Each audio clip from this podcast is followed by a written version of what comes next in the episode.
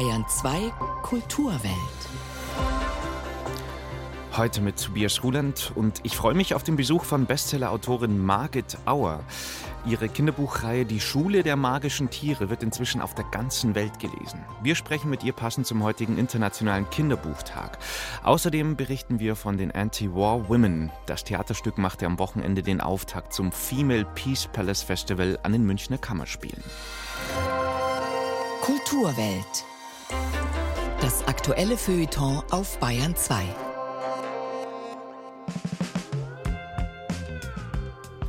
Dass türkische Popmusik auch über den folkloristischen Tellerrand hinaus inzwischen auch international wahrgenommen wird, hat maßgeblich auch mit dieser Band zu tun. Altin Gün, das türkisch-niederländische Bandkollektiv, hat gerade sein fünftes Album veröffentlicht. Aşk bedeutet übersetzt Liebe und stellen wir Ihnen im Laufe der Sendung genauer vor.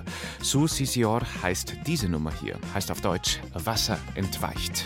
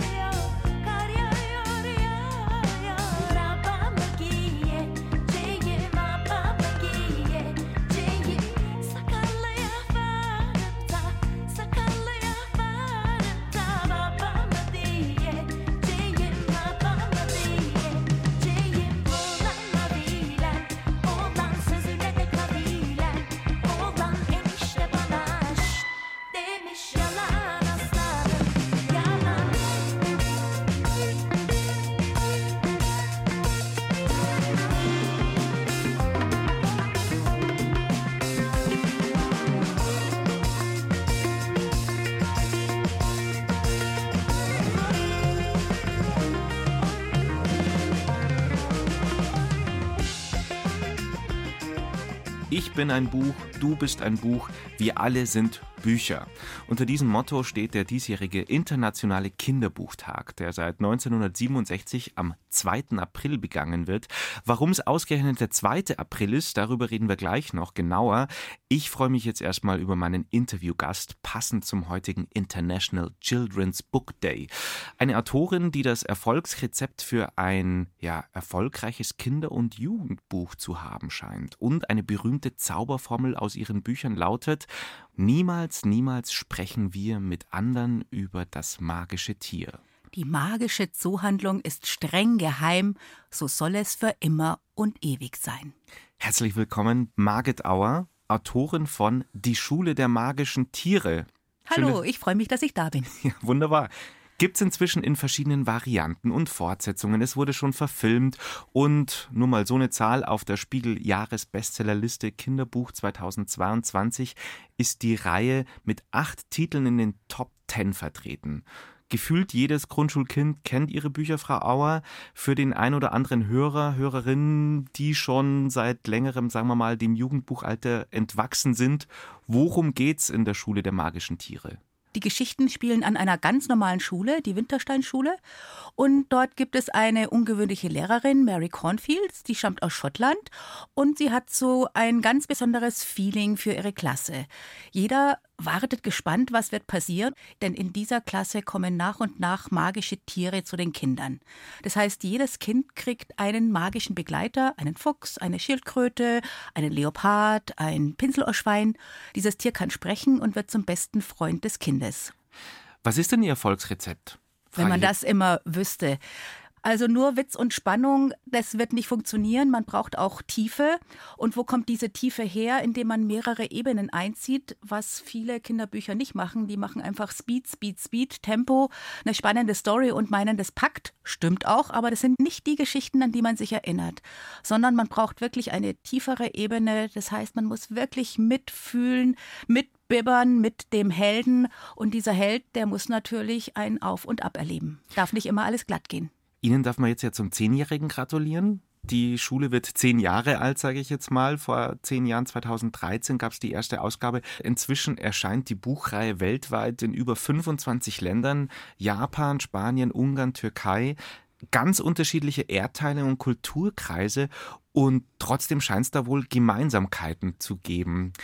Ja, also es erstaunt mich selbst. Ich war auf Lesereise in Ungarn und ich habe mit den Kindern auch gesprochen. Wenn du die Bücher liest, hast du das Gefühl, die Winterstandschule steht in Deutschland oder hast du das Gefühl, die steht bei dir um die Ecke? Und zu meiner großen Freude haben die gesagt, die steht bei mir um die Ecke.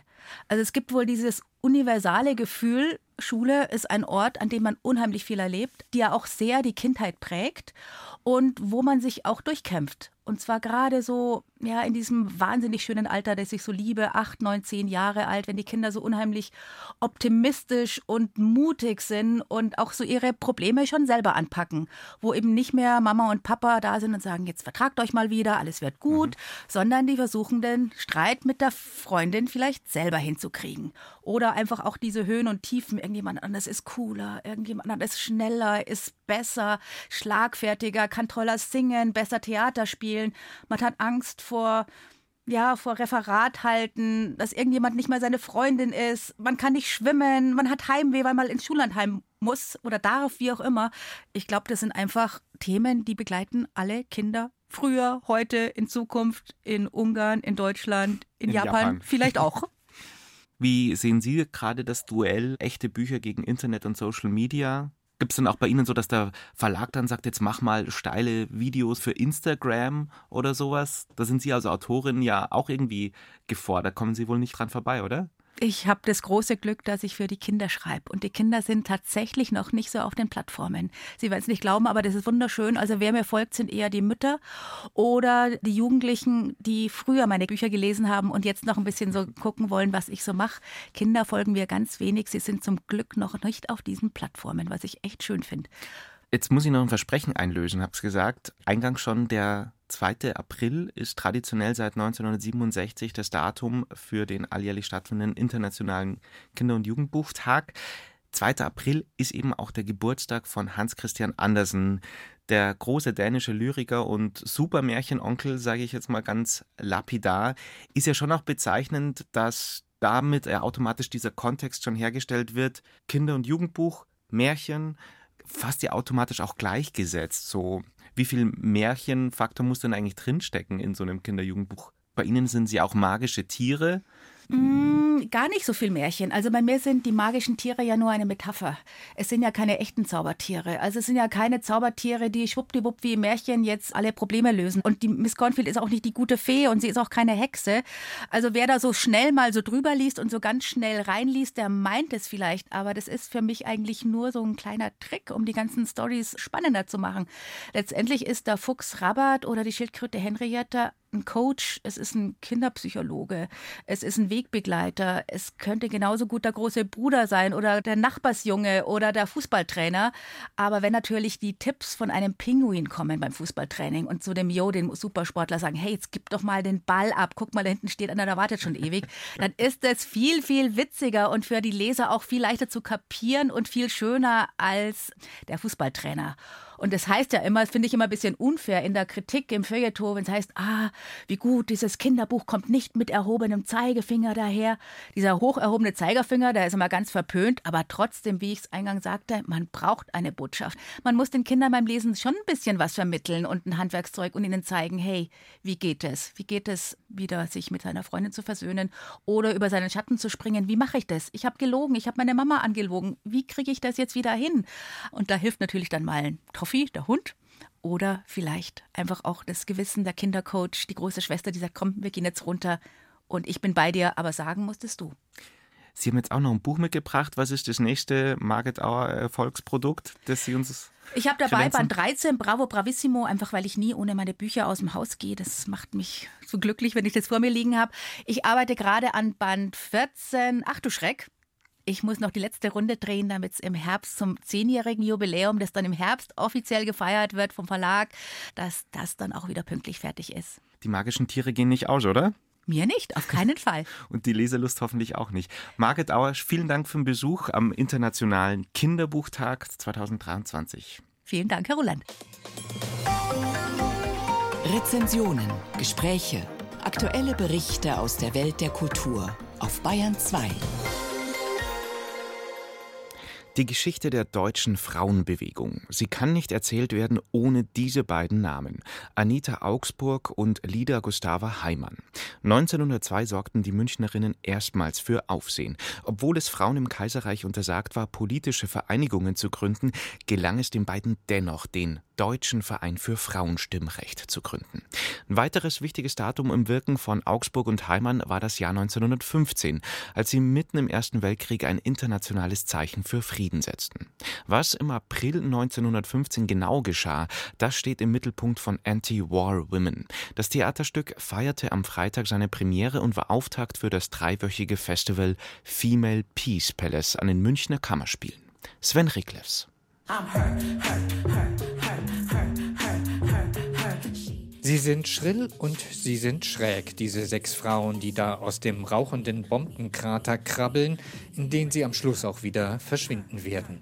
Sie sind bunt und poppig mit ihren grellen Perücken und in ihren schillernden Ganzkörpergaseanzügen, auf denen aufgemalte Brustwarzen hervorplatzen und florale Vulven zwischen den Beinen wuchern, während ihnen aufgerüschte Unterröcke von den Hüften wallen. Sie sind die titelgebenden Anti-War-Women und werden während der nun folgenden 80-minütigen Diskursperformance immer wieder in die Rollen jener historischen Frauen um die Münchner Frauenrechtlerinnen Anita Augsburg und Lida Gustava Heimann schlüpfen, die 1915 im Angesicht des Ersten Weltkriegs einen internationalen Frauenfriedenskongress in Den Haag organisierten. Frauen Europas, wo bleibt eure Stimme? Können die Millionen von zerschundenen Leibern und Seelen euch nicht zu flammenden Protest erheben? Protestiert gegen den völkermordenden Krieg. Wir müssen den Frieden vorbereiten. Beeindruckend allein schon die Zahl. 1500 Frauen aus 16 Ländern kamen im Friedenspalast in Den Haag zusammen, um jenseits der Schuldfrage Resolutionen gegen das Inferno des Ersten Weltkriegs und auch gegen alle weiteren Kriege zu formulieren. Doch obwohl es viele ihrer Forderungen sogar 1918 in den 14-Punkte-Friedensplan von Präsident Wilson schafften, weiß heute kaum mehr jemand von diesem Friedenskongress, auf den sich nun die Münchner Kammerspiele mit ihrem Festival Female Peace Palace beziehen, sagt die zuständige Dramaturgin Olivia Ebert. Die Initialzündung zu dem Projekt ging tatsächlich von der Recherche von Jessica Glause aus, die zur Münchner Frauenbewegung geforscht hat und hat sich dann auf eine total schöne Weise in dieser Kooperation weiterentwickelt. Und dann kam der Krieg. Und wir als Kammerspiele haben tatsächlich auch seit 2020 schon Verbindungen in die Ukraine zu ukrainischen KünstlerInnen. Deshalb waren wir sehr direkt in Kontakt. Es gab auch KünstlerInnen, die direkt nach München geflüchtet sind, mit denen wir hier gearbeitet haben. Eine dieser ist Natalia Vorospit, die dann jetzt auch mit ihrem Stückauftrag von uns im Programm sein wird, Green Corridors. Eine Vermessung des Krieges direkt aus der Kriegssituation und aus der Exilsituation herausgeschrieben. Und ja, also da ist dann eine extreme Aktualität nochmal passiert. Theater und Widerstand in Zeiten des Krieges nennen die Münchner Kammerspiele das Festival nun im Untertitel und wollen gemeinsam mit Gästen, unter anderem aus der Ukraine, dem Iran oder aus Syrien, in Theater und Gesprächen den transnationalen Geist von Den Haag für ein Heute wiederbeleben. Dabei stellen sie den Mut, die Visionen und die Kämpfe, aber vor allem auch die Solidarität von Frauen in Krieg und Widerstand in den Fokus. Solidarität ist etwas, was uns bei den Frauen von damals sehr beeindruckt hat, die mitten im Krieg eben über Feindschaften der kriegführenden Nationen hinweg sich getroffen haben. Und wir fragen uns auch, wie kann heute internationale, transnationale Solidarität aussehen? Wie können wir uns solidarisch mit den Protesten im Iran erweisen? Wie können wir uns äh, solidarisch zu den Menschen, die in der Ukraine tatsächlich gerade in einem Krieg sind, verhalten? Ich rufe einen außerordentlichen internationalen Frauenkongress aus im Peace Palace in Den Haag. Ambitioniert wie das Festivalprogramm selbst, so kündigte sich auch die Auftaktpremiere Anti-War Women an. Und tatsächlich ist es richtig und wichtig, an den Den Haager Frauenfriedenskongress zu erinnern und seine Impulse für ein Heute fruchtbar machen zu wollen. Dass er so vergessen wurde, sagt auch viel über ein patriarchal selektives Geschichtsbewusstsein. Doch leider geht Jessica Glauses Anti-War Women nur kostümästhetisch über eine brave Geschichtsstunde hinaus, werden da doch anhand von Quellenmaterial in einem ziemlich einfallslosen Frontaltheater die Erkenntnisse und Resolutionen von damals abgearbeitet, ohne wirklich eigene Akzente zu setzen. Dabei verschenkt die Regisseurin mit ihrem holzhämmernden und ebenso moralisierenden wie monotonen Agit-Prop-Gestus viel von jenem Potenzial, das sie mit dem ihr zur Verfügung stehenden Ensemble eigentlich gehabt hätte. Und so bleibt nur die Hoffnung auf weitere Angebote im Female Peace Palace der Münchner Kammerspiele. Noch bis zum 23. April das Female Peace Palace Festival an den Münchner Kammerspielen. Gleich um 12.22 Uhr. Sie hören die Bayern 2 Kulturwelt am Sonntag mit einem weiteren Stück vom neuen Album von Altin Gün. Chit Chit Chedine. Übersetzt heißt das Schnapp.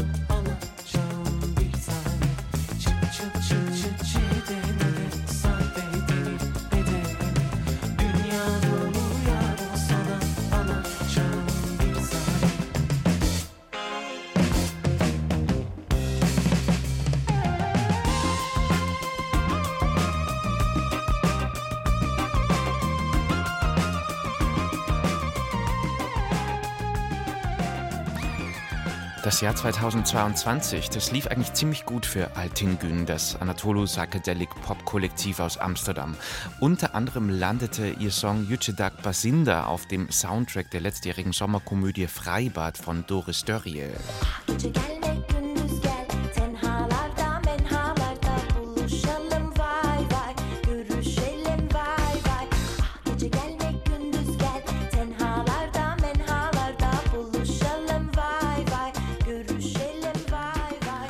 Und so sollte es 2023 auch weitergehen. Das neue Album Aschk war auch schon bereit für die Veröffentlichung, doch dann ereigneten sich die verheerenden Erdbeben in der Türkei und in Syrien. Und die haben den Fokus bei Altingün verschoben. So hat es Ralf Summer bei seinem Interview mit Altingün erfahren. Er stellt uns die Band und das neue Album vor. It's a disaster. It leaves a big mark on Turkish history, like People are devastated and the whole country is, feels it. Es ist ein Desaster, ein tiefer Einschnitt in der türkischen Geschichte. Alle im Land sind niedergeschlagen. Man macht sich keine Vorstellung, was die Leute dort mitmachen müssen. Erst das Erdbeben, dann die Flut. Ein Albtraum. Es ist hart für die ganze Türkei. Uh, very heavy for the whole country. Merve, die Sängerin und Gitarrist Erdinç, die türkischen MusikerInnen von Altingün, haben Gott sei Dank keine Angehörigen durch das Erdbeben verloren. Aber sie fühlen mit den Betroffenen. Auch als sie vor wenigen Wochen die Platte in Amsterdam live vorstellten. That was definitely on our mind. I mean, we did do two shows at the start of March. Daran haben wir definitiv gedacht, als wir Anfang März zwei Live-Shows gespielt haben. Merve hatte auf der Bühne gesagt, wir wollen keine gute Zeit haben, während andere leiden. Aber lasst uns den Moment und die Kultur genießen. Ich habe das als etwas sehr Besonderes empfunden. Sich zu sehen hilft, zusammenzukommen, das kann trösten. Aber es stimmt schon, die Auftritte waren zweischneidig. But yeah, it's, it is kind of double. Altin Gün haben auf mehrere Arten auf das Erdbeben in der Türkei reagiert. Erstens, nicht Merve oder Erdinç geben die Interviews zur neuen Platte, sondern die niederländischen Kollegen der Band. Zweitens, die Streaming-Einnahmen des Vorabsongs Güselin und Para Etmes werden ans Rote Kreuz bzw. den Roten Halbmond weitergegeben. Mit Spenden sind bisher über 40.000 Euro zusammengekommen. Das Stück erinnert laut Drummer Daniel an Pink Floyd. Güselin.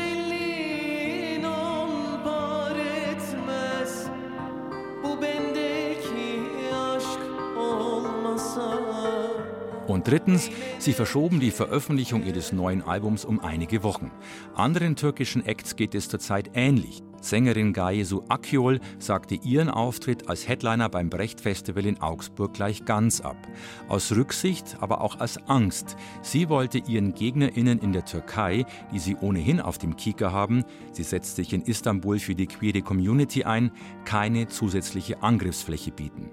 Ihre Feinde hätten vermutlich bunte Konzertbilder aus Deutschland gegen sie verwendet.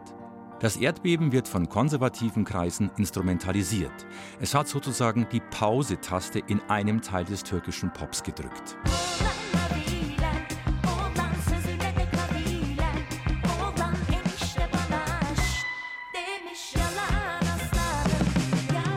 Su Sissior wird von Sass- und Slide-Gitarre geprägt. Es ist ein Liebeslied, steht für völlige Hingabe. Altin Gün wagen nun mit dem Veröffentlichen der neuen Platte den Schritt aus der Schockstarre. Drummer Daniel Smienk sagt, dass der Titel passend für diese Zeit ist. Aschk auf Deutsch, tiefes Gefühl für Liebe oder einfach Liebe. Nach zwei Alben, die im Lockdown am Computer entstanden sind, konnten sie diesmal wieder in einem Raum live miteinander aufnehmen. Weniger Elektronik, mehr Rock und Pop.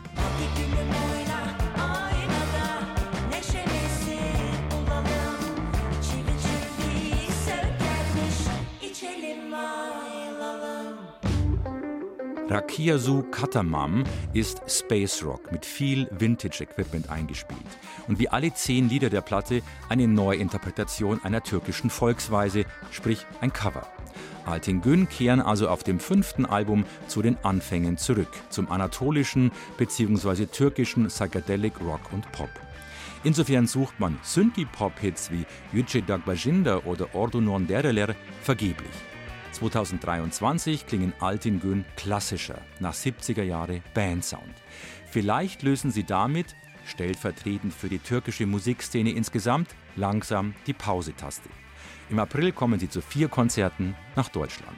Hoffen wir auf einen Neuanfang nach der Katastrophe.